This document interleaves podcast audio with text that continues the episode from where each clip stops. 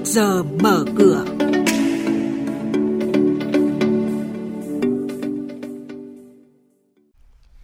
Thưa quý vị và các bạn, hàng trăm tỷ đổ vào chứng khoán Việt Nam thông qua các quỹ hoán đổi danh mục trong nửa đầu tháng 6. 10 ngành hàng mang lại hàng tỷ đô la Mỹ cho doanh nghiệp Việt.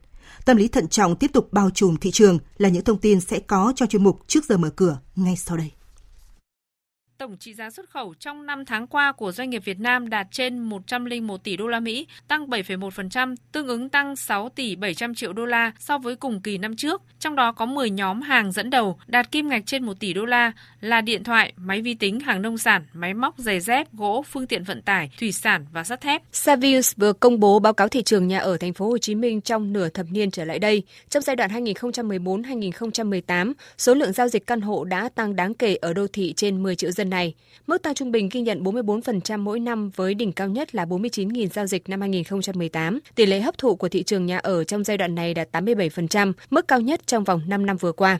Sự phát triển thể hiện rõ nhất ở phân khúc nhà giá rẻ, nhà hạng C là phân khúc chính của thị trường trong giai đoạn 2014-2018, chiếm 60% tổng số giao dịch.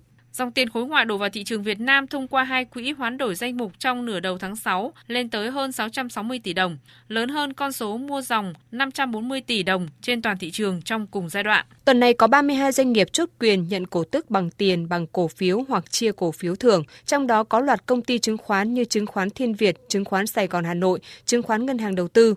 Hôm nay 18 tháng 6, công ty cổ phần dịch vụ sân bay quốc tế Cam Ranh, mã chứng khoán CIA nhận thủ tục chi trả cổ tức năm 2018 bằng tiền, tỷ lệ 20%, thời gian thanh toán ngày 28 tháng 6 năm 2019.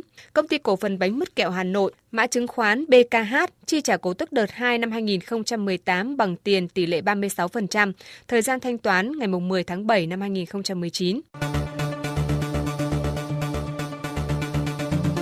Quý vị và các bạn đang nghe chuyên mục Trước giờ mở cửa, phát sóng trên kênh Thời sự VV1 từ thứ 2 đến thứ 6 hàng tuần.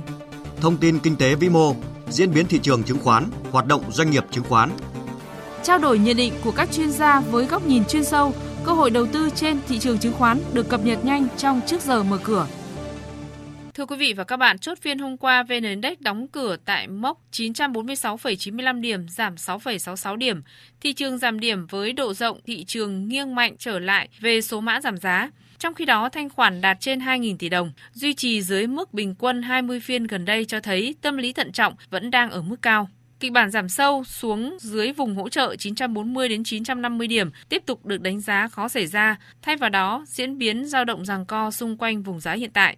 Trước diễn biến thị trường này, chuyên gia chứng khoán Lê Ngọc Nam, Phó trưởng phòng nghiên cứu tư vấn đầu tư, công ty chứng khoán Tân Việt cho rằng nhà đầu tư nên tiếp tục duy trì vị thế quan sát. Theo cái thống kê của chúng tôi cho thấy là hiện tại đại đa số các cái mã cổ phiếu có cái vốn hóa trung bình trở lên đều có cái mức độ dao động giá xung quanh ngưỡng 5-7% so với giá giao dịch hiện tại thì rõ ràng rằng là cái mức độ rủi ro cũng không quá lớn. Tuy nhiên lợi nhuận thật sự là không có nhiều trong cái giai đoạn vừa rồi. Thế cho nên tôi nghĩ rằng là nhà đầu tư cũng khá là cân nhắc và lựa chọn các cổ phiếu làm sao cho phù hợp với chiến lược đầu tư của mình cũng như là phù hợp với giao dịch của thị trường nếu như muốn đầu cơ giai đoạn ngắn. Nhận định dòng cổ phiếu nổi bật của một số công ty chứng khoán nêu rõ, nhóm ngân hàng vẫn được giữ thanh khoản tốt ở một số cổ phiếu, tuy nhiên đà tăng không còn được duy trì. Điều này cho thấy diễn biến tăng giá mới vẫn cần thêm thời gian để xác nhận. Nhà đầu tư nên duy trì vị thế quan sát đối với nhóm này. Đà giảm mạnh của nhóm bất động sản khu công nghiệp có dấu hiệu chứng lại trong phiên hôm qua. Thanh khoản thấp thể hiện sự thận trọng của dòng tiền đối với diễn biến tiếp theo của nhóm này. Vì vậy, khó có thể quay trở lại xu hướng tăng giá mạnh nếu không có thêm yếu tố mới xuất hiện. Nhóm dầu khí đang ghi nhận những diễn biến không thực sự tích cực trong thời gian gần đây. Giá dầu suy yếu có thể gây áp lực khiến cổ phiếu nhóm này tiếp tục giảm giá. Mà dù vậy, với việc các vùng hỗ trợ vẫn đang được giữ vững, đồng thời triển vọng kinh doanh đang dần có chuyển biến khả quan, dự báo vẫn nghiêng về khả năng nhóm dầu khí sẽ hình thành xu hướng đi ngang trong ngắn hạn.